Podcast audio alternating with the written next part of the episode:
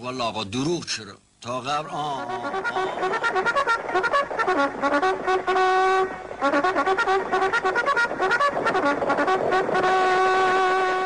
دنبال پیشونی خداداد خان میگشتم. یه دفعه صورتشو از دور دیده بودم. چشما مثل کاسه خون ابروهای په وسط دوتا ابروشو نشونه گرفتم و یادم میاد یه دفعه توی بحبوهه جنگ ممسنی نخیر آقا نخیر جنگ کازرون بود. بله. میگم توی جنگ ممسنی بود. چرا مزخرف میگی؟ پسر مشکلی تو دنیا نیست که با یه سان فرانسیسکو رفتن حل نشه. ببین چه جوری قمره می‌خوام ببندم بریش آسپرین قیاس آبادی؟ آخه من گم شو بیا حالمو به هم می‌زنی خجالت نمی‌کشی دوستانی محمد آقا سیمکش بیاد دوماد ما بشه. این ننگو کی می‌تونه تحمل بکنه؟ اگه اشتباه نکنم منظورت اینه که زنای غیاث آباد سان فرانسیسکو رفته هستن. دخترشون سان فرانسیسکو نرفته. بارکالله عمو اسدالله دستم به دامنتون اگه امروز بین آقا جون و دایی جون جنگ و جدال بشه من دوباره نمی‌تونم لیلی رو ببینم. ها. تو هم این لیلی لیلی گفتنه. صد دفعه بهت گفتم پاشو سان فرانسیسکو برو بچه. قال قضیه رو بکن بابا این سوراخ رهاب کجاست؟ لابد انگلیسی ها دزدیدنش خان داداش انگلیس ها با توپ و تانک و تیاره وارد تهرون شدن. اون وقت برای اینکه به شما لطمه بزنن میان سوراخ رهاب رو میدوزن. آخه این چه حرفیه؟ داداش رموز سیاست عرض سلام و ادب رو به یک شکل متفاوتی شروع کنم چون می‌خواستم دیرتر این قسمت ها انجام بدیم ولی سوژه این قسمت می‌خواد بره. در نتیجه یه کوچولو من ترتیب رو عوض می‌کنم. بشنویم اول صدای سوژمون و بعد خودتون حدس می‌زنید که چی خواهد بود. مجله شنیداری سماک جایی برای گفتن از ادبیات. پادکستی به زبان فرشید سادات شریفی. سماک سلام ماست به ادبیات کاربردی. سماک سلام ماست به ادبیات کاربردی. سماک تلاشی است برای آموزش های ادبی و کاربردی. گر بجویم پر نمانم زیر خاک بر امید رفتن راه سماک. گر بجویم پر نمانم زیر خاک. بر امید رفتن راه سماک. گروه علمی آموزشی سماک را از طریق وبسایت samak.ca دنبال کنید. سماک s a m a a k.ca متشکرم. فکر کنم اکثر دوستان می‌دونن که این صدا متعلق به کیه؟ تشویق کنید بنفشه تاهریان رو تا بعد قصه تنگامیزشو بگم.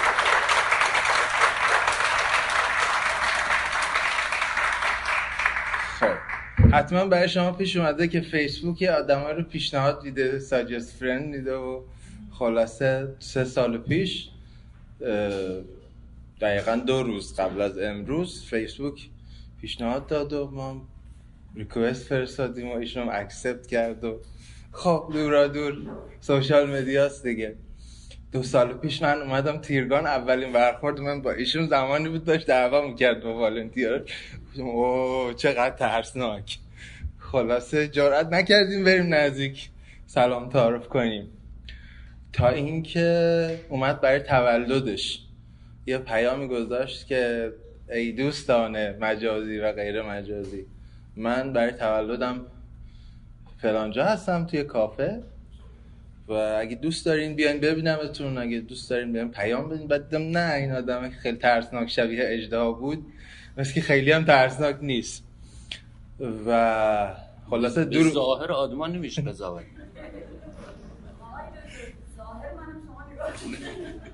خلاصه دروغ چرا؟ آه آه آه آه به قول حالا اون شخصیت دایجان ناپل اون که نه تنها ترسناک نیست بلکه تا الان خیلی کمک کرده. شاید از کمک کردنش هم پشیمون باشه. حالا در سماک ما کمتر زحمت میدیم بهش ولی برای مولانا خانی انقدر صداشو دوست داشتن مخاطبا که تو هر قسمت باید یه ابیاتی رو بخونه. بعد بعضی وقتا جیغ می‌زنن سرم زیاده سخته چرا دیر میفرستی؟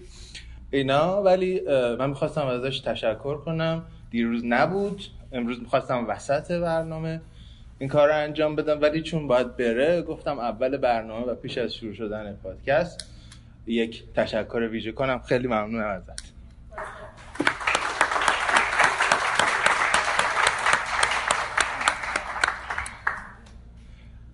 هر وقت خواستی بری بدون نگرانی برو. تا هر وقتم نشستی که نشستی فکر نکن اگه رفتی بده اگه خواستی من خواستم در بودن متشکرم لطف دارید. خب سلام. الان پادکست از الان شروع شد.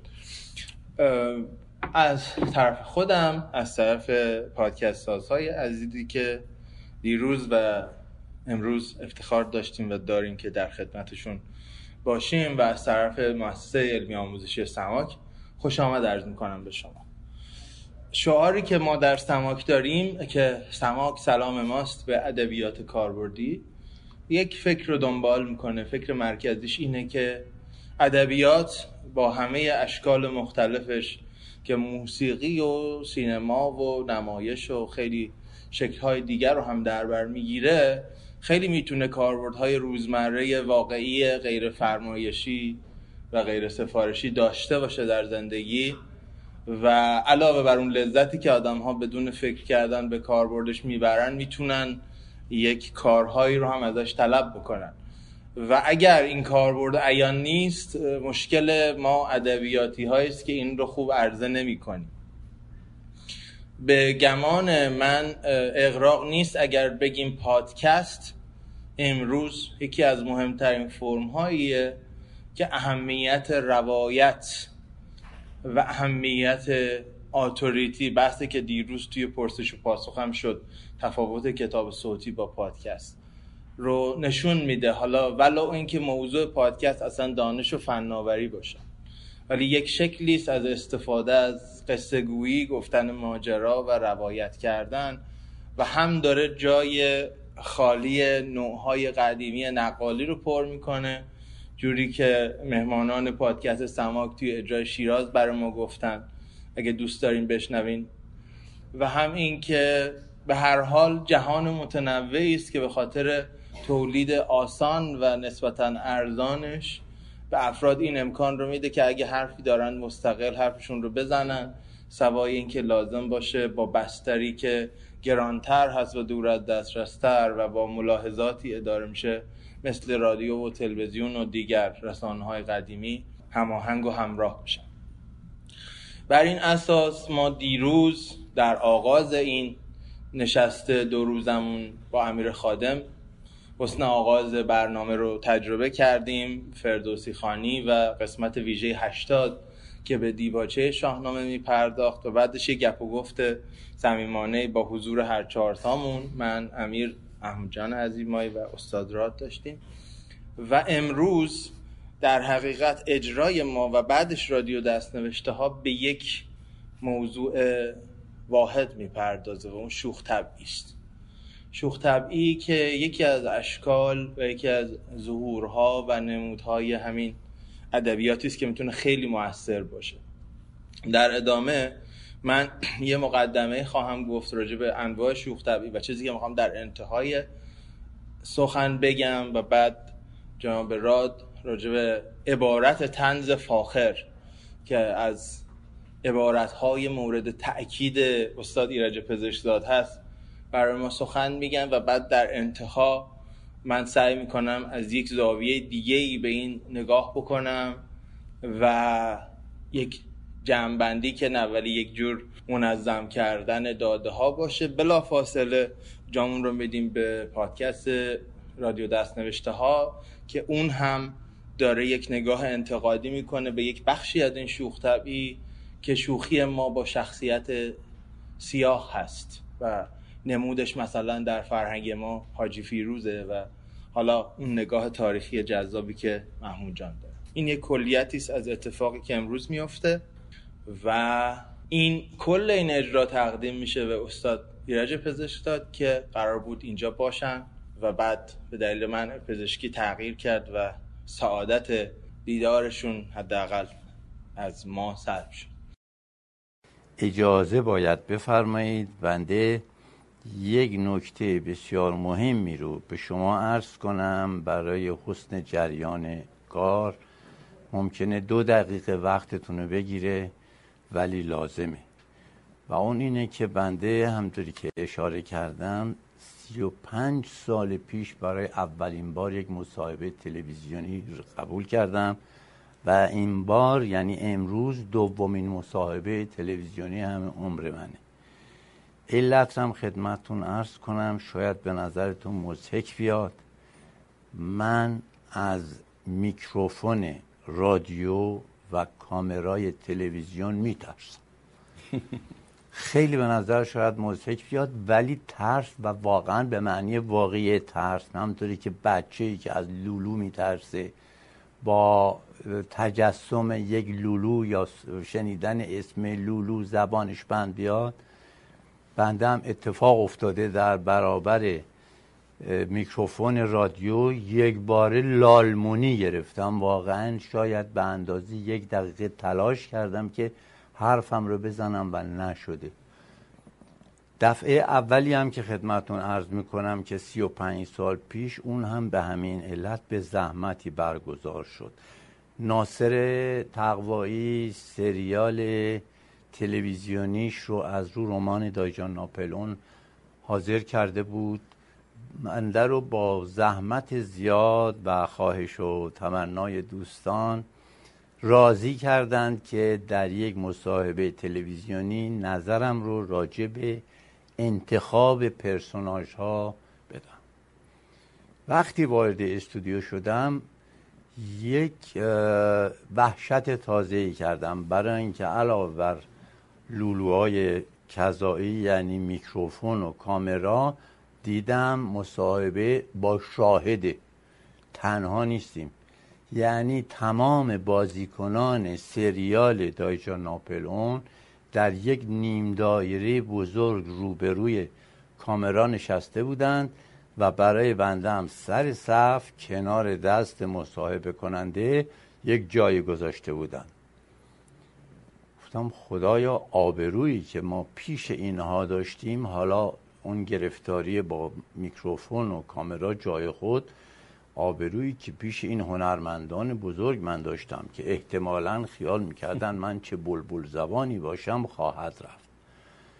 به خصوص به محض اینکه وارد شدم خانم پروین ملکوتی عزیز سلطنه فیلم یه چیزی تقریبا در همین زمینه ها گفت مثل اینکه مثلا فکر کنید که نمی‌دونم. یادم نیست. دقیقا مثل اینکه مثلا بچه ها ساکت آدم بزرگتر آمد. یه هم چیزی که معنی این رو داشت که باید آماده باشید چیزها بشنوید.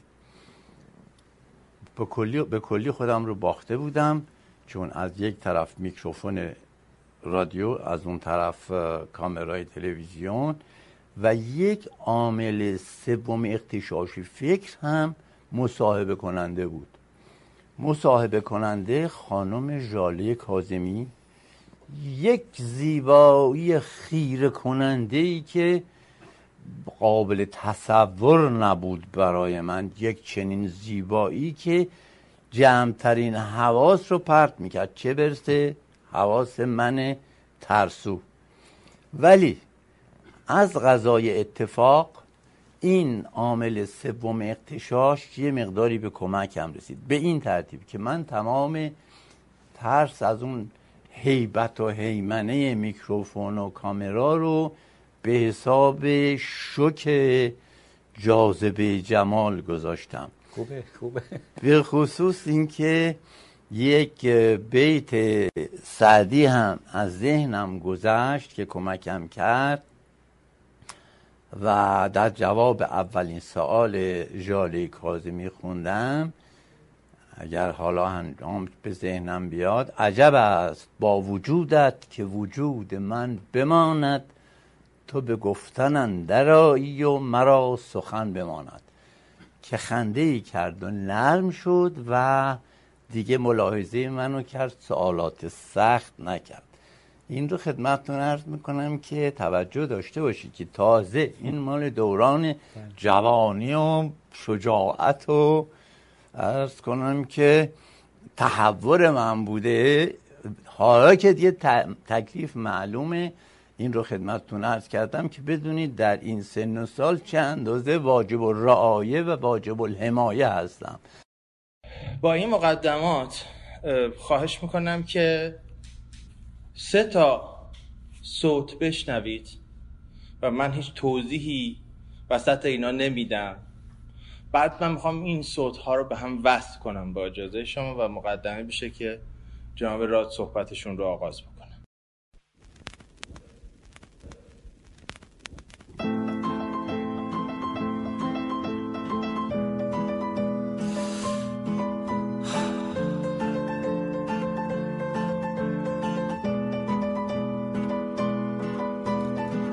مشکلم بخت بد و تلخی ایام نیست. مشکلم پوشوندن پینه دستام نیست. مشکلم نون نیست آب نیست برق نیست. مشکلم شکستن تلسم تنهایی است عاشقونه است. یک روزی هم حل میشه. یا که از بارش زانوی من خم میشه.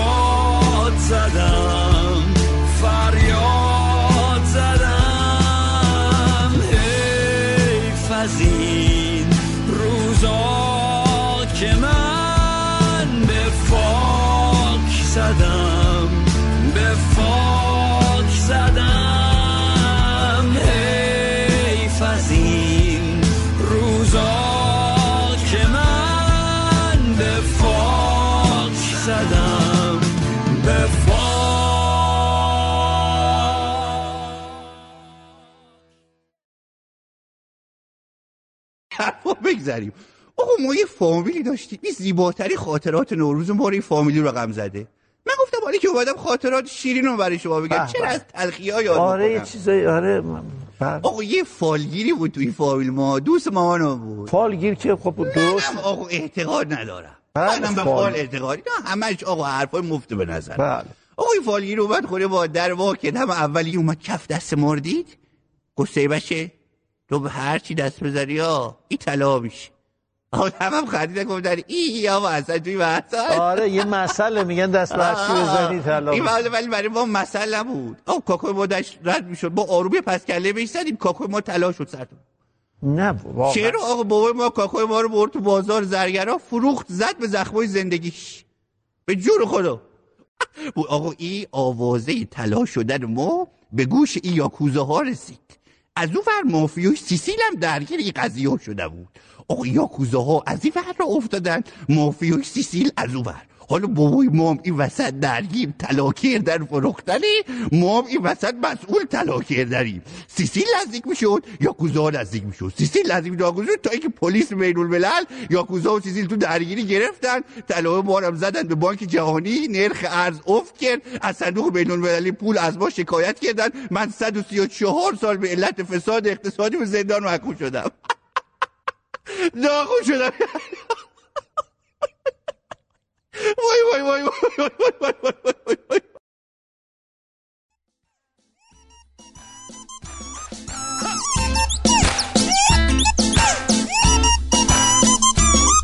شما ما نداشتیم خب نداشتیم شما زنده حالشو می بردین ما فیلمش هم تا نداشتیم لباس شما خارجی نو از اون مارک دارم لباس ما خارجی کنه تا نکرم دیدی داری داری داری دیدی داری داری داری دیدی داری داری داری بم بم بم دیدی داری داری داری دیدی داری داری داری دیدی داری داری داری بم بم باو رفیقینا همه اجباری بود از اونا که توش دست نداری بود خوب و بدش به من گذشت و رفت برام شکل یادگاری بود ولی امروز دست خودم حال من تو فرق داره یه نمه یه چیزی تو زندگی ما بود. فکر نکنم پیش شما بود. شروع حال داشتیم شما نداشتیم. نگاه بال داشتیم شما نداشتیم. این بار ما داشتیم شما نداشتیم.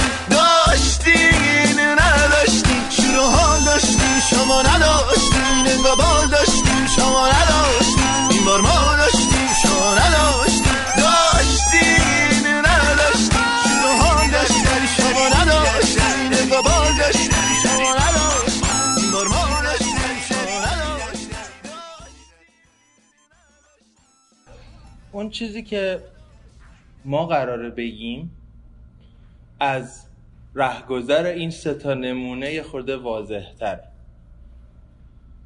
خیلی وقتا اتفاقایی میفته که تعادل روانی رو برای مدت کوتاهی اگر نگیم برهم می‌زنه یا ما رو از تعادل خارج می‌کنه ولی یک عاطفه یا هیجان میاد و به سمت خودش می‌کشه همه چیز رو. حالا وقتی که اون عاطفه یا هیجان منفی باشه از جنس خشم یا غم باشه اتفاقی است که می‌تونه از دلش شوخ طبعی زاده بشه. سه مدل مواجهه با این هیجانات و احساسات ناخوشایند رو دیدیم. یکیش پیش درآمد بود که این آهنگ پیش درآمد خیلی جدیه اتفاقا. داره با تنهاییش و خشم و غم ناشی از اون مواجه میشه و ما رو مواجه می‌کنه. یک شروع شوخ و شنگ داره و برای پایان به اون برمیگرده ولی باعث نمیشه از ژانر جدی خارج بشه.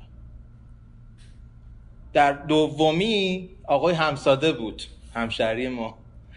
و در اونجا یک نوع مواجهه متفاوتی با خودش داشت.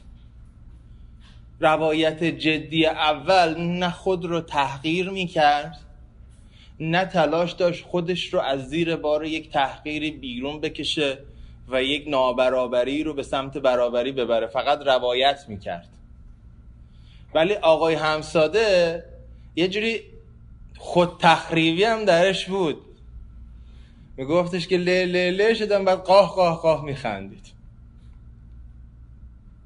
در سومی اتفاق از جنس دیگری است. در سومی سینا حجازی حالا اگه کل آهنگ رو به یاد بیارید اول یک نابرابری رو توصیف می‌کنه و بعد نابرابری رو به هم می‌زنه. نابرابری رو که به هم می‌زنه از جنس یادآوری نداشته ها و کمبودهای اون طرف مقابله که حالا طرف ثروتمند باشه. یعنی در حقیقت همزمان با اینکه خودشو داره به واسطه یک نوع از شادی و آزادی بالا می‌کشه از اون رابطه نابرابر قبلی طرف مقابل رو هم داره پایین می‌کشه. این نشون میده که ما با اندوه هامون با خشم هامون به شکلهای مختلف می‌تونیم روبرو بشیم. و در بین راه های مختلف که یکیش شوخ طبعیه شوخ طبعی هم کارهای مختلف می‌تونه بکنه. ما می‌تونیم خودمون رو تخریب کنیم یا خودمون رو ترمیم کنیم یا رابطه نابرابر با دیگری رو به برابری ببریم از طریق بالا کشیدن اون یا خودمون یا از طریق پایین کشیدن اون یا خودمون. یعنی فرابرنده باشه یا فروبرنده. و من در انتهای صحبتم بعدا می‌خوام به این توجه بدم که این تنز که یک ژانر اقتدار شکنه این شوخ طبعی و شوخ طبعی رو به هر چهار گونش دارم میگم که راحت می‌تونن با هم ترکیب بشن. حجو که از خشم میاد حزل که بیشتر از شوخی میاد فکاهه که بیشتر از خنده و سرگرمی میاد و تنز که نشان دادن وی تناسبی است همه اینها و همه ترکیباتی که اینها می‌تونن با هم بسازند رو ما موقتا تا پیدا شدن اصطلاح بهتری بهش میگیم شوخ طبعی. در فارسی. این شوخ طبعی این کارکرد رو داشته در طول تاریخ که برابری ها رو نابرابر بکنه. میشه تنز منفی که بحث صحبت محموده. یا نابرابری ها رو به سمت برابری ببره که میشه تنز مثبت. و این چیزی که ما در طول زندگی می‌تونیم یاد بگیریم و ازش استفاده بکنیم. اصلا جز انواع هوش که دیگه فقط IQ و EQ نیست یکیش هم هوشی است که مرتبط با شوخ طبعی است. Humor Intelligence. و ادبیات سرشار از این هاست و انواع محصولات ادبی. بر این اساس اول آقای راد راجع به تنز فاخر صحبت می‌کنن که اصلا خیلی وقتا از عالم جدیت در میاد.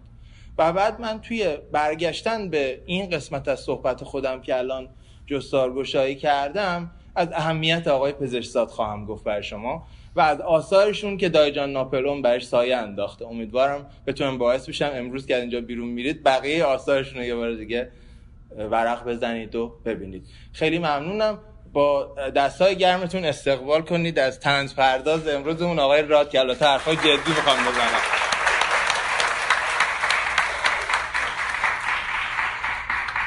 سلام می‌کنم خدمت حاضران و تشکر می‌کنم از دستندرکاران تیرگان از خانم تاهریان که اینجا هستن و زحمت کشیدن دیگر عزیزان و از آقای دکتر سادات شریفی که می‌دونم که از نزدیک شاهد بودم که چقدر زحمت کشیدن در مورد تنز فاخر ارزم رو اینجوری شروع می‌کنم که یک کتابی پزشکزاد داره به نام تنز فاخر سعدی. و این کلام به نظر خیلی عادی میاد. یعنی همه به نظر میاد خب تنز فاخر سعدی خب لابد سعدی یه تنز فاخری داره دیگه. حالا ایرج پزشکزاد هم بخواد راجع به او بنویسه.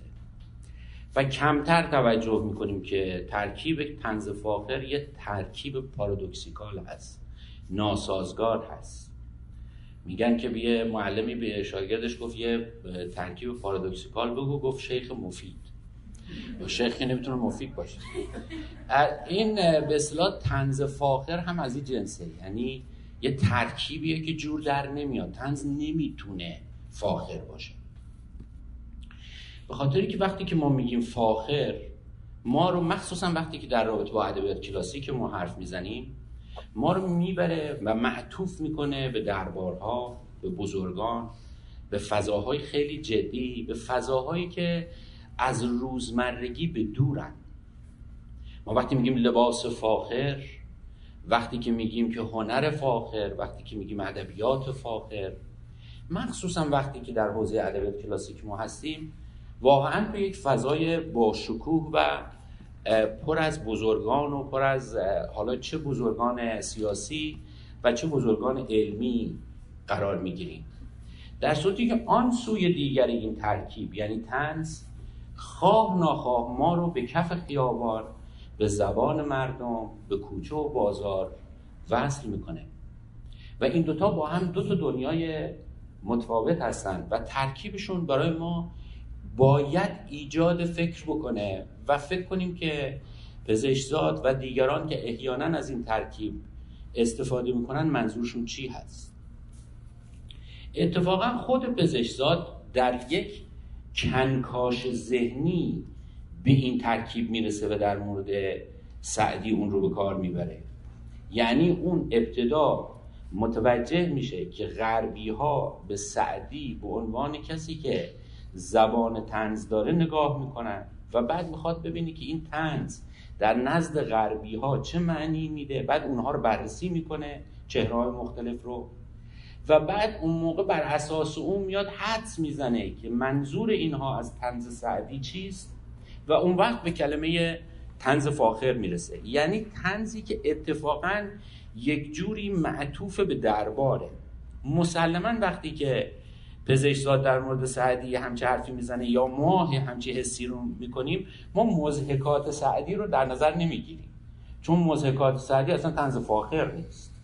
بلکه اتفاقا مثل مصنوی است. مثلا ما در مورد مصنوی مولوی در خیلی از بخشای این ما یعنی این میگم خیلی بخشای این یعنی از مثلا فرض کنید شاید بیش از دو سوم تنز داخل مصنوی ما تعبیر تنز فاخر نمی کنیم.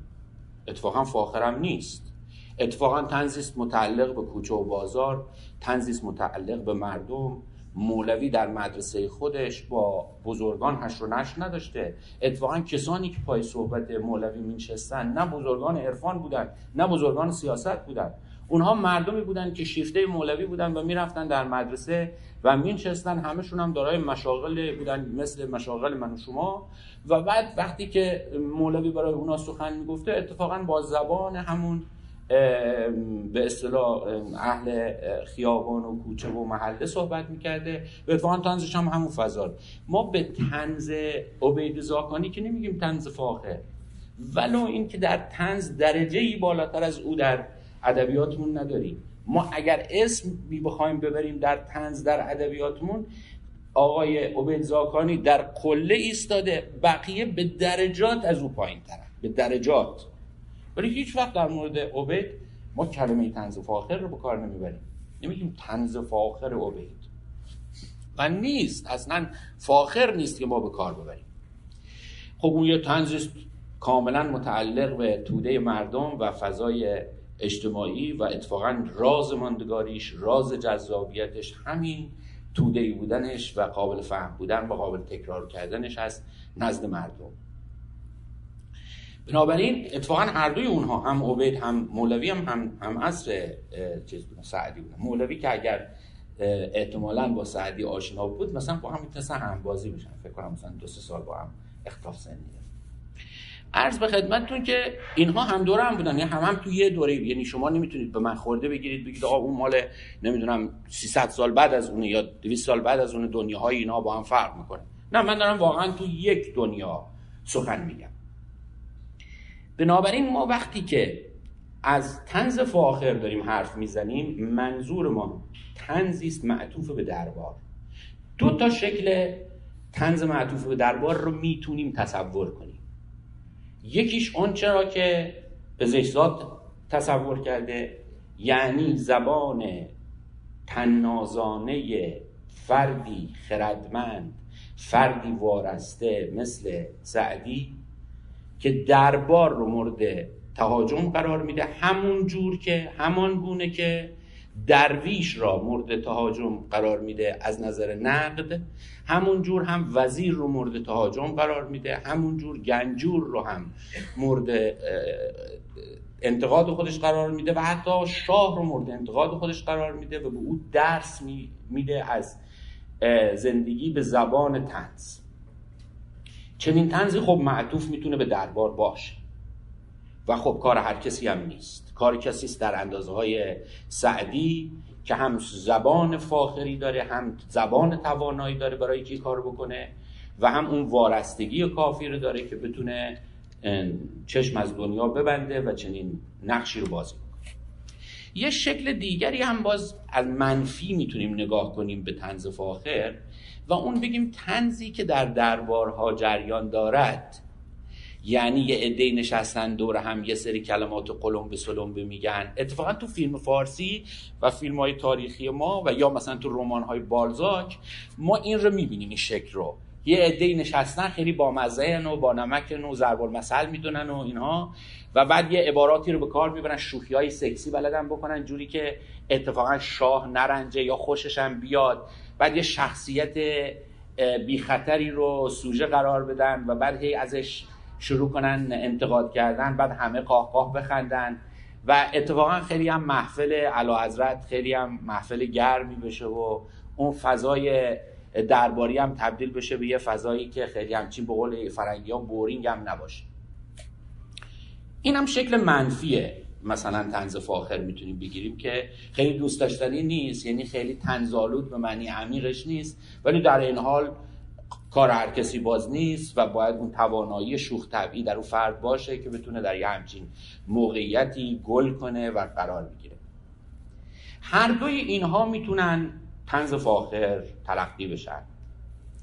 ولی وقتی که ما به این دوتا شکل نگاه می‌کنیم احساس می‌کنیم ادبیات فارسی چیزی غنیتر عمیقتر ساختاریتر از این در تنز داره. و فلواقع اینجوری باید بهتون بگم که تنز فاخر واقعی در ادب فارسی چیزی والاتر از این سطحه و اون خیلی ساز ساختاریه. و من کوشش می‌کنم تو فرصت کمی که دارم یه مقداری این رو توضیح بدم مثال بزنم براتون. ببینید یک چیزی پیکرتراشی اگر اشتباه نکنم میکلانج. حالا شما این این قسمت اسم رو خودتون تحقیق کنید. شاید اشتباه کنید می‌گفته که من در واقع مجسمه رو نمی‌سازم. مجسمه در دل سنگ هست. من فقط حشف و زوائدش رو حذف می‌کنم. من وقتی به سنگ نگاه می‌کنم داوود اون تو ایستاده. من قسمت های اضافه کنار می‌زنم و داوود آشکار میشه. عرض من این است که یک تنزی در ادبیات فارسی هست. که ما بعضی ها کشفش می‌کنن. و زواعد می‌زنن کنار و اون رو به ما نشون میدن. یعنی به لحاظ ساختاری ادبیات فارسی داره تنزه این ساختار که میگم ساختار هم زبانی است و هم به اصطلاح محتوای فکری ما ایرانیان هست که جهان رو پر از تناقض می‌بینیم و روزگار رو پر از درس و عبرت می‌بینیم. و این یک شبه هم ایجاد نشده. تو یک پروسه ای ایجاد شده. حالا من این حرف اصلیم هست میکوشم این رو یه مقداری براتون تبیین بکنم.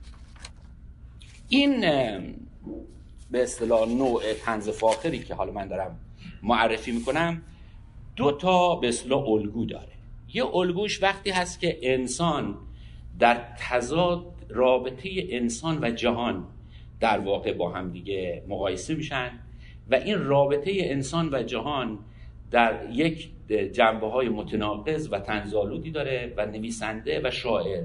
گاهی اوقات می‌تونه اون لب لباب این تنز رو کشف کنه و این تناقض رو کشف کنه و بریزه بقیه حشف زواید رو کنار و اون رو به ما نشون بده. مثلا فرض کنین این که ما تا وقتی که تا توانستم ندانستم چه سود چون که دانستم توانستن نبود. خب این خنده داره. و همه ما هم این رو تجربه کردیم. ولی صورت بندیش به صورت این بیت کاری یک نفر بوده که خوب خوشگل این رو دیده. تونسته توانستن و این که من تا جوونم می‌تونم یه کاری بکنم نمی‌دونم چه کار کنم. وقتی که می‌دونم چه کار کنم دیگه نمی‌تونم. حالا اون کار رو انجام بدم. این از تناقضات روزگار هست که همه ما دست به گریبانشیم ولی کشفش و پیدا کردنش و در بیت گنجوندنش و در جمله گنجوندنش در پاراگراف گنجوندنش کار یک کسی است که خوب خوشگل این کار رو انجام بده. و شاید خب مثال های زیادی بشه زد. مثلا این که ما دیدن اغلب به بچه هامون میگیم که برن دنبال کسب هنر و کسب فضایل و حالا شکل خندهدارترش این که دکتر بشین و مهندس بشید و بعد آخرش هم میگیم که جهان در مدد بیهنران. دائم این حرف می‌زنیم. میگیم هر کی اگر من رفته بودم ببخشید توهین نشه به لاستیک فروش ها اگر من رفته بودم لاستیک فروش شده بودم الان وزن بهتر بود از این. اگر من چه شده اصلا این که دیدن در ادبیات ما در فرهنگ ما دیدن شغلا فوشن. مثلا مثلا ما بخوام به یکی فوش بدیم میگیم حمال. فکر کنید مثلا تو انگلیسی ما به یکی بگیم موور مثلا. به عنوان فوش. به عنوان فوش بگیم این چقدر چیز هست چقدر غیر عادی است خب؟ این این اصلا خود این دوتا قضیه با همدیگه چقدر تناقض دارن. یعنی ما به یکی بگیم تو یعنی ما فوش دادنمون شغل باشه یعنی خشمال و خلیفه و جولاه و علاف. علاف یعنی علف فروش. اینها همه فوشن که شغلن. در ضمن به بچه‌مون بگیم که نه جهان در مدد بیهنرانه تو بهتر بری کار یاد بگیری بهتر بری کاسبی یاد بگیری. خب این چه این چه فرهنگیه که این چه تناقضی؟ یعنی دائم ما با تناقض انسان رابطه انسان با جهان فرهنگمون برخورد داره و حالا کشف این و به صورت شعر در آوردنش یک نکته است. من این الگوی اول رو اجازه بدین یه توضیح بدم که شما حواستون به وقت من باشه. من فعلا کاغذ گرفتم دستم هنوز نوشتن. بله بله. عرض به خدمتتون من خیلی حرف دارم در رابطه بزنم در نتیجه شما تذکر بده به من. اه، که وقت بی صبرانه من منتظر برنامه بعدی مریم خانم و محمود جان هستم که اون هم حقشون ضایع نشه و ما هم استفاده بکنیم. عرض به خدمتتون که این یک شبه به وجود نیومده. یعنی این رابطه انسان تناقض رابطه انسان با جهان. شما توی دوره ای مثلا توی قرن پنجم قرن ششم وقتی تو ادبیات ما نگاه می‌کنید یک کتابی ما اونجا داریم به نام حداق و سحر فی دقایق و شعر این مال یک نویسنده است به نام رشیدالدین وطوات. تا, تا سالها فکر می‌کردن این اولین کتاب در صنایع ادبی است که به جا مونده. بعدها یک کتاب دیگری پیدا شد. این در این سر یه صنعتی معرفی شده به نام الکلام و جامع. آقای وطوات تو این توضیح این صنعت می نویسه این صنعت چنان باشد که شاعر ابیات خیش بی حکمت و موعظت و شکایت روزگار نگذارد یعنی شما نگاه کنید در قرن ششم شکایت روزگار یک صنعت ادبی بوده. اصلا امر عادی نبوده. یه صنعت ادبی بود. مثل این که ایهام به کار ببره یکی جناس به کار ببره. شکایت از روزگار یعنی چی؟ یعنی همین همین تناقض های زمانه همین تناقض رابطه انسان با جهان رو دیدن. این اون زمان صنعت محسوب می شده و وقتی که مثال می‌زنه میگه کی بهتر انجام میده مسعود سعد سلمان هم عصر و هم دوری خودش رو مثال می‌زنه که ما می‌دونیم 19 سال تو زندان بوده یادم و دو بار از اوج عزت و وزارت آمده رفته به حزیز ذلت زندان. فکر کنید یه آدمی دو بار رسیده باشه به عالی ترین سطوح وزارت و بعد رفته باشه اومده زندانی شده باشه تو بدترین جاها و انفرادی ها خب معلومه که چنین آدمی در سخنش یک شکایت از روزگاری هست. من یه نمونه از شعر مسعود رو بخونم براتون مسعود سعد که به اصطلاح یه هم سلولی داره به نام خطیبی. و این در واقع زندونی قدیمیه آقای مسعود سعد. اون خطیبی یه زندونی جدیدیه. حالا داره بهش میگه که من یه نامه نوشتم برای پسرم اسم پسرم سعادته. بعد میگه اگر سعادت خواهی چو نام خیش همی به سوی نقص گرای و طریق جهل سپر. مترس و بانگ یکایک چو سگ همی کن اف بخیز و نیز دمادم چو خر همی زن. ار که بردرند سگان هر کرا نگردد سگ. لگد زنند خران هر کرا نگردد خر.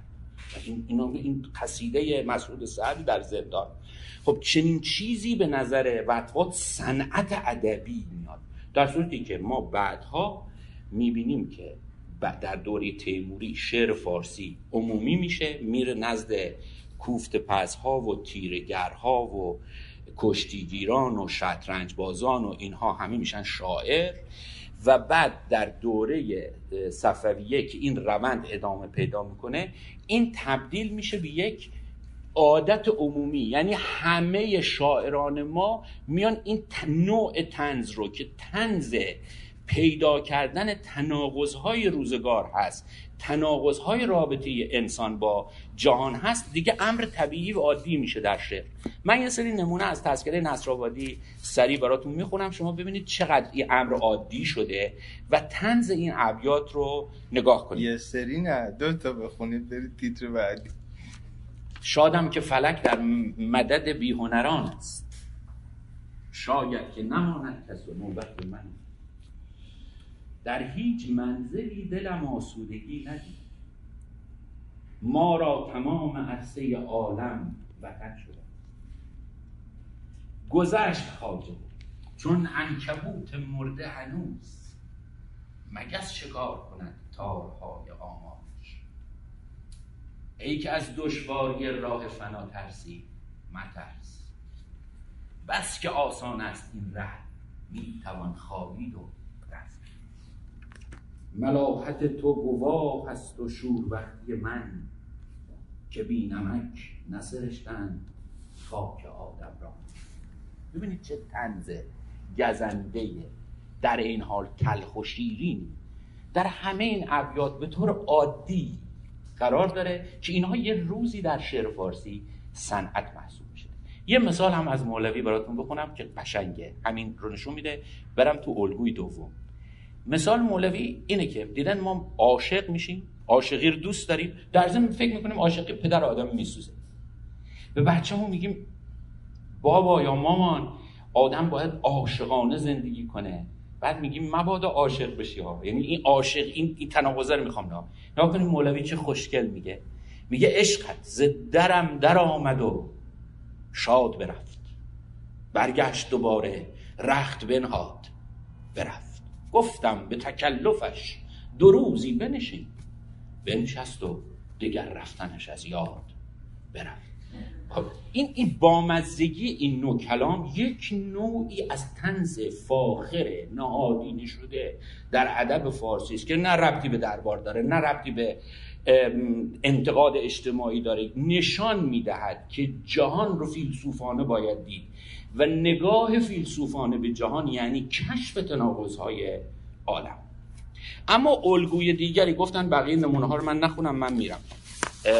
یه کم هم می‌دونن یه شخصیت زودرنجی هم در این حال عرض به خدمتتون که دومین نکته که تنز فاخر رو می‌سازه تناقض انسان با باورهاش با خدا. انسان وقتی مواجه میشه با خدا و باورهای آسمانی و احساس می‌کنه توی اینها تناقضه. یعنی از طرفی خدا به صورت یک موجود فوق العاده رحیم تصویر میشه بعد یک جهنم سوزانی داره که دیگه مار می‌کنن تو پاچه آدم ها نمی‌دونم اقرب می‌کنن تو یقه آدم ها بعد زبون آدم میچسبونن و اینها احساس می‌کنه این چه تناقضی در این باورها وجود داره؟ که این در واقع منتهی میشه تو ادب فارسی به یک تو ادبیات عرفانی ما به یک کانسپتی به یک موضوعی بهش میگن شط و این شط ها بعدها تبدیل میشه به یک تکنیک های پیدا کردن این این تناقض ها و مخصوصا در حافظ این به اوج می‌رسه. من مثل که وقت کم دارم به خاطر سریع میگذرم. یک از چیزها یکی از این به اصطلاح مسائل منتهی میشه به یه تکنیکی که من اسمش رو گذاشتم تکنیک شط یعنی به کار بردن کلماتی که با هم تناقض می‌سازن. مثلا شما نگاه کنید جرعه و دعا با هم تناقض ساختاری دارن یا تناقض اعتقادی دارن از این منظری که من دارم میگم. یعنی باورهای انسان و امر متعالی و امر آسمانی. حافظ نگاه کنید میگه به خدا که جرعه ای ده تو به حافظ سرخیز که به وقت صبحگاهان اثری بود دعا را. ببینه بین این که من جرعه ای بخورم و بین این که دعا بکنم اثر دعا اثر داره. بنابراین یه جرعه ای به من بده. انگار جرعه عین دعاست. این ایجاد این پارادوکس یا ایجاد این تناقض رو می‌تونید ببینید. یه شیخ جامی داریم که این شیخ احمد جام که عبدالرحمن جامی معروف تو قرن نهم خودش رو مرید او می‌دونه و میگه که موتنم جام و رشهه قلمم نفس پاک شیخ الاسلامی است. یعنی شما ببینید اون کی بوده که دیگه این میگه نفس پاک شیخ الاسلامی این به معروف هست به شیخ جام که میگن سوار شیر می‌شد و گوش شیر گره می‌زد و نمی‌دونم. هنوزم قبر زیارت باست و اینا. حافظ یه خورده از دست این دلخوره.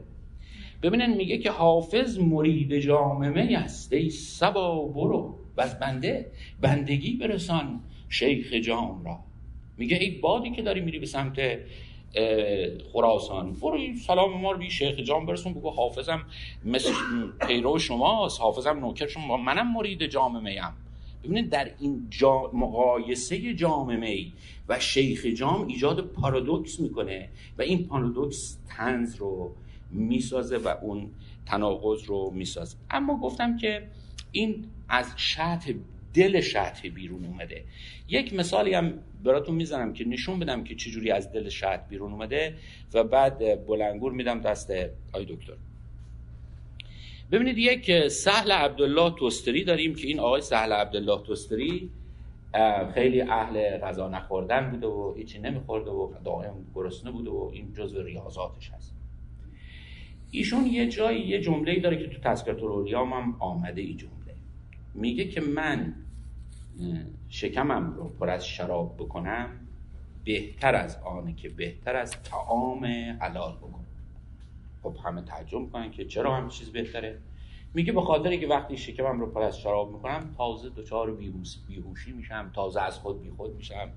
تازه دچار راستی میشم که مستی میگن راستی اینا. ولی وقتی شکمم رو پر از طعام حلال می‌کنم و به تعبیر خودشون تخمه میشم تخمه یعنی خیلی شکم آدم پر باشه میگه اون وقت تکبر وجودم می‌گیره غرور و میگم عجب آدم مهمی بودم تونستم سیر بشم تونه بعد ببینید این عبارت چقدر عبارت مومنانه ایه یعنی هیچ نوع اون مفهوم تنز فاخر هنوز توی این نیست.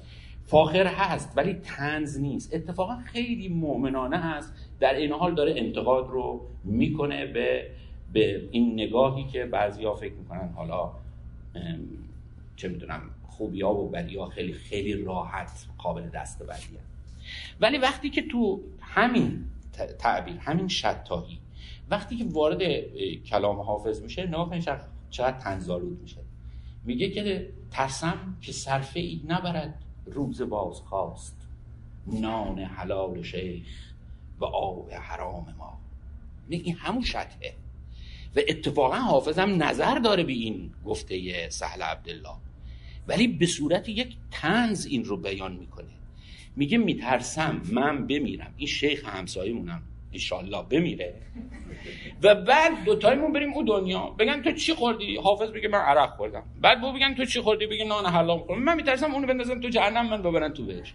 ببینن این ترسش از اینی که ظلم بشه به او. خب ترسم که صرفه ای نبرد روز بازخواست نان حلال شیخ ز آب حرام ما. این به اصطلاح کارکرد شد و به هم ریختن مکانیزم فکری نگاه دینی بعدها یه الگوی دیگری میشه برای آن چیزی که من به طور کلی تنز فاخر می‌خوام بهتون معرفی بکنم. اینم الگوی دوم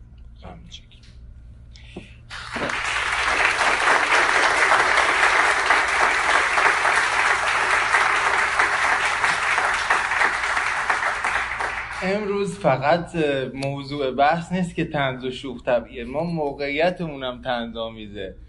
یعنی به خلاف دیروز که امیر بعد از اینکه ارجاع کرد فرصت مفصل و به قول ادبا مشبعی بود که گپ و گفتی باشه الان بعد از صحبت من ما سر ساعت باید تحویل به محمود جان بدیم. بعدش هم تازه نمی‌تونه محمود بیسته که با شما پرسش پاسخ بکنه.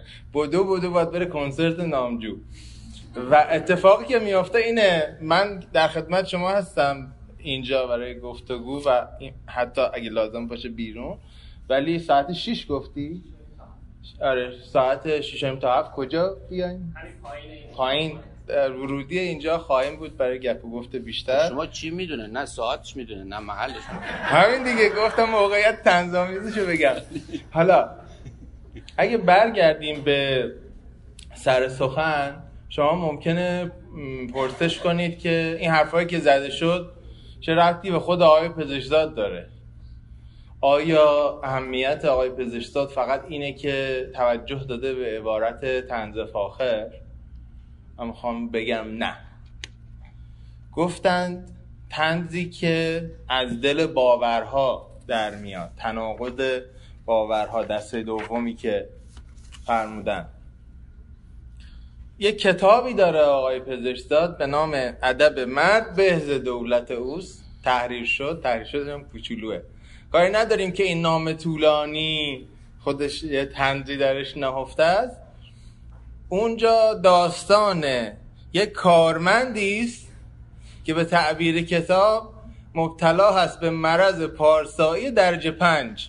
یعنی خیلی هم شدیده مرض پارساییش و شیطان و اعوان و انصار خلاصه می‌خوان اینو گمراه بکنن. پیرفت کتاب اینه که بالاخره اینا موفق میشن. این آقا رو علا رقم مرضی که داره گمراه بکنن نه. خود همین ماجرا. ببینید چه تنزیه و چجوری ارجاع داره به گفتمان دیسکورس اصلی شعر حافظ که تقابل زهد و رندیست و این رو من می‌خوام بگم.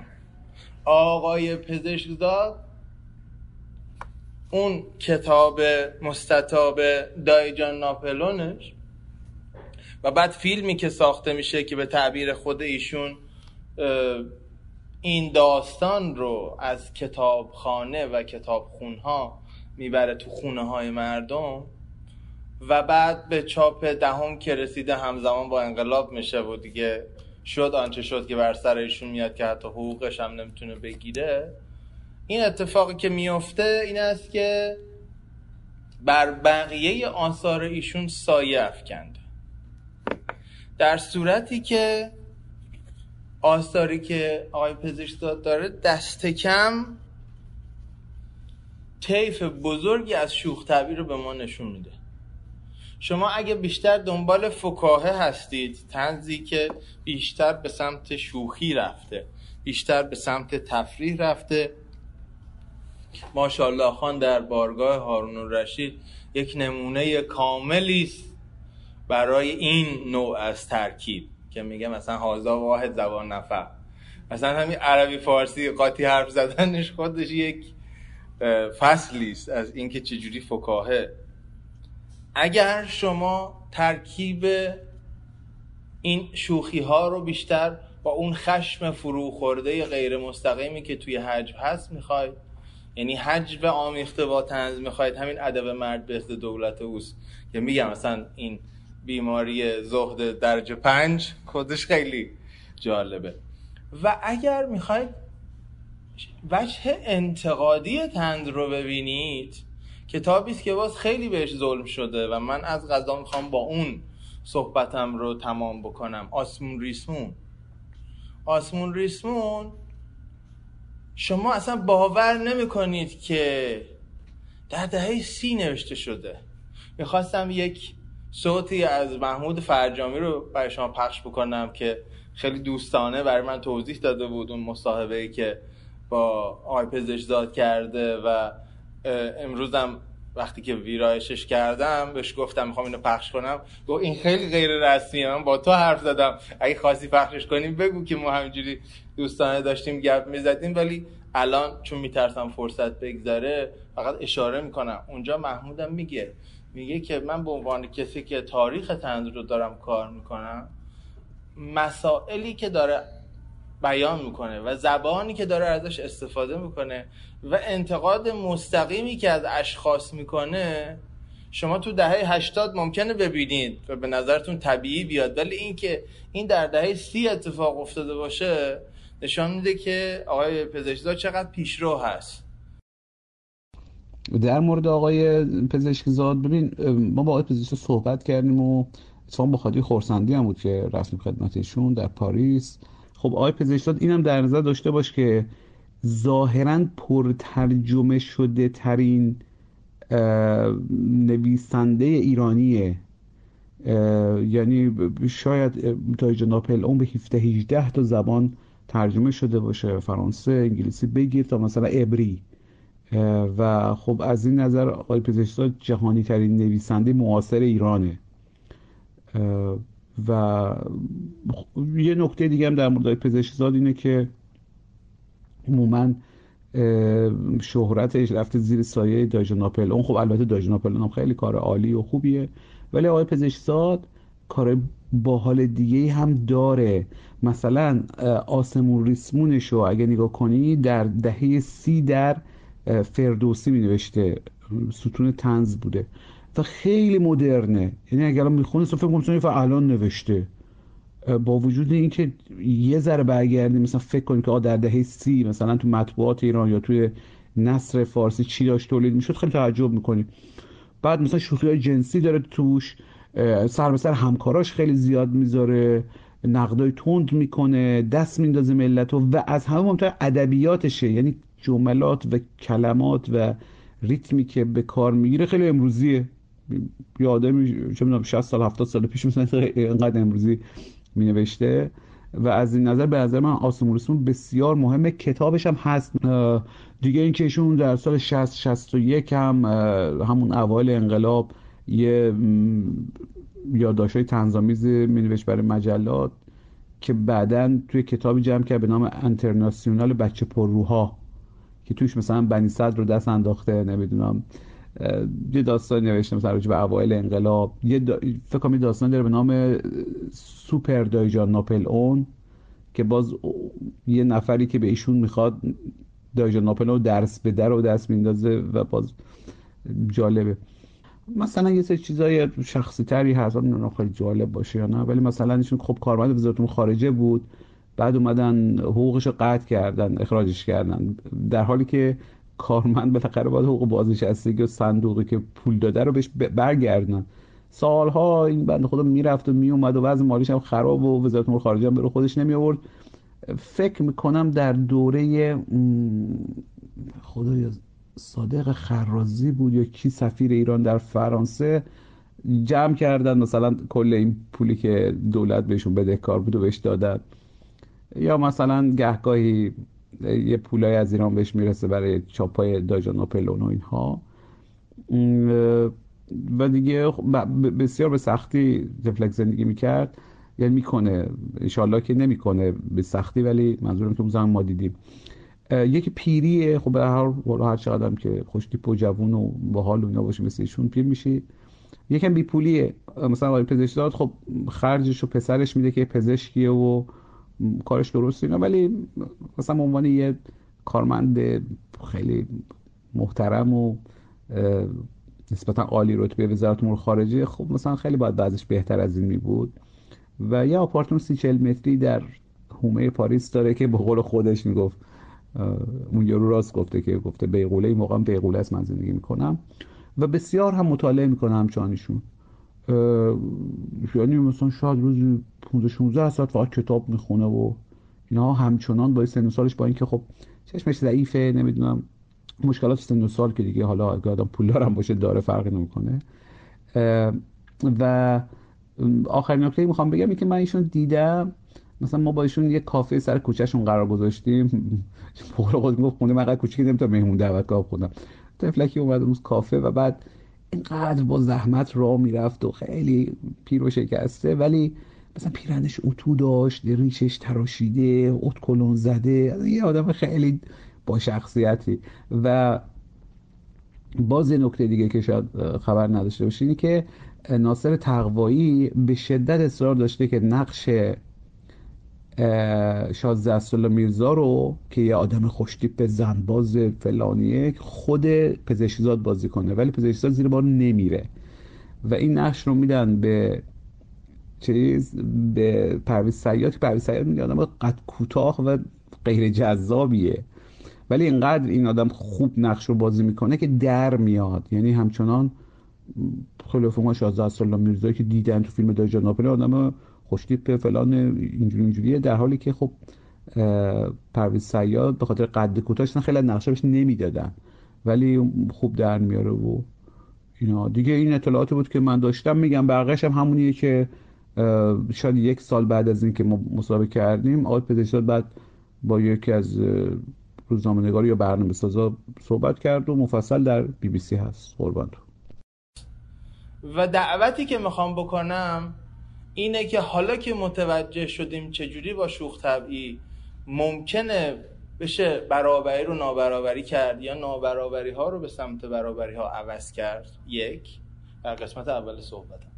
و در قسمت دوم تونستم این اشاره و تلنگر رو داشته باشم که آقای پزشکزاد رو فرو نکاهیم به دایجان ناپلون می‌خوام از دوستان دعوت بکنم که برای زمانهایی که در اختیار دارید زمانهای مطالعه یا زمانهای مرده که در اختیار دارین یه بار این کتاب آسمون ریسمون چون تکیه های کوچیک هم داره بخشای مختلفش رو بخونین و خودتون خواهید دید که چجوری این نابرابری ها رو سعی می‌کنه به سمت برابری ببره. از اقتدار اونایی که در جنبه قدرت هستن کم بکنه. من فقط یک گزیده ای از یه نمونهش رو می‌خونم و با اون صحبتم رو تمام می‌کنم. وقتی که حافظ به روایت احمد شاملو منتشر میشه که این تصحیح انتقادی نیست یک روایت شاعرانه است که یک شاعری از حافظ داده و بیشتر اون شاعر رو باستاب میده تا حافظ رو باستاب بده. آقای داد خیلی تنازانه به همین حرف پرداخته. میگه از کتاب های جالبی که دو هفته قبل به کتابخونه آسمون ریسمون رسید کتاب حافظ شیرازی تصحیح و تلخیص و حالا شاملو که تلخیص نکرده ولی تنزه. نقطه گذاری آقای الف بامداد شاعر معاصر است. این کتاب یک دیوان تازه حافظ است. که به وسیله آقای الف بامداد به علاقمندان هدیه شده است. ما زحمات نویسنده مصحح را صمیمانه تقدیر می کنیم اولین جمله ای که در مقدمه کتاب جلب نظر می کند و از اهمیت آن نباید غافل شد این است. ملاک کار درستی و زیبایی بوده و پس از آن اگر نیازی پیش آمده باشد اصالت. ما این فکر محقق گرامی را تایید و تحسین می کنیم واقعا دلیلی ندارد. در زمانی که زبان فارسی به این حد از کمال و زیبایی رسیده پایبند اشارت اشعار و کلمات باشیم. زیبایی قبل از اصالت فکری قابل تحسین است. قرنها پیش یک شیخ آسمانجل شیرازی که شاید تصدیق کلاس سوم ابتدایی هم نداشته اگر شعری گفته علتی نداره که ما دیپلمه ها و لیسانسیه ها به خاطر اصالت اشعار او اونها رو عینا تکرار کنیم. باید ببینیم به چه صورت زیباتر میشه. و بعد گیر داده به اون خط تیره هایی که شاملو خیلی دوست داره وسط اشعار بذاره به جای پرانتز و اینا. و بعد میگه که بر همین روال چند بیت از دیوان حافظ تصحیح و تنظیم و نقطه گذاری حضرت علامه عزیزالله خان را که قریبا به زودی منتشر خواهد شد نقل می‌کنیم. مجمع خوبی و لطف است و ازار چمهش لیکنش مهر و وفا نیست خدایا بدهش. بعدش به یه برند شیر خشک داره اشاره می‌کنه که منم تا گوگل نکردم نمی‌دونستم چیه. بوی گیگوز. زلب چون شکرش می آید. گرچه خون می چکد از شیوه چشم زاغش. جای سیاهش؟ روشم پانوش گذاشته نوشته که خب چشم زاغ از نظر مزهر زیباتر بود. 19 سال بوتی باز دوره عدد گذاشته. نوشته مصحح از دختر 14 سال بعدش می آید و 19 سال کمتر را داخل آدم حساب نمی کنه 19 سال بوتی چابک و شیرین دارم که به جان حلقه به گوش است مه 14 ببینید توی فرهنگی که به دلیل همه این تناقضایی که آقای راد گفتن مستقیم بیان کردن چیزا اونم اشاره کردن به یه آدمی که هست. و در قدرت برگردم به بحث قدرت. اقتدار داره اقتدار اجتماعی داره اقتدار رسانه‌ای داره شبکه دوستدارانی داره. این اقتدار رو بهش اشاره کردن و دستمایه قرار دادن و تأکید می‌کنم در دهه سیه نشون میده که چقدر پیشروه. و به دو دلیل این پیشرو بودن کمتر مورد توجه قرار گرفته.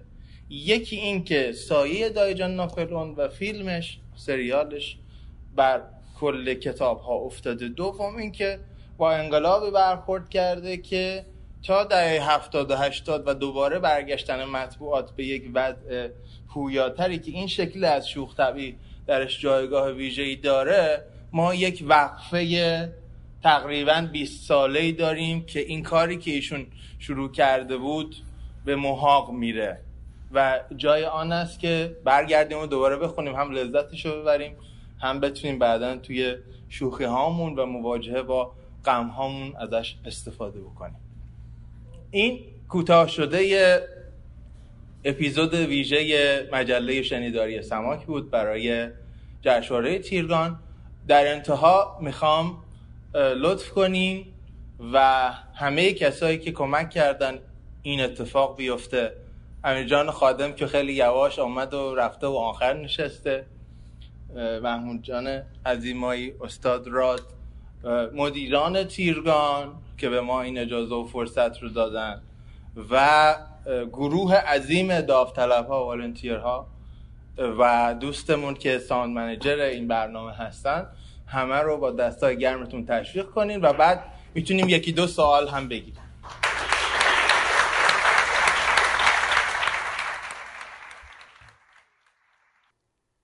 مجله شنیداری سماک جایی برای گفتن از ادبیات. پادکستی به زبان فرشید سادات شریفی. سماک سلام ماست به ادبیات کاربردی. سماک سلام ماست به ادبیات کاربردی. سماک تلاشی است برای آموزش های ادبی و کاربردی. گر بجویم پر نمانم زیر خاک بر امید رفتن راه سماک. گر بجویم پر نمانم زیر خاک بر امید رفتن راه سماک. گروه علمی آموزشی سماک را از طریق وبسایت samak.ca دنبال کنید. سماک S A M A A K.ca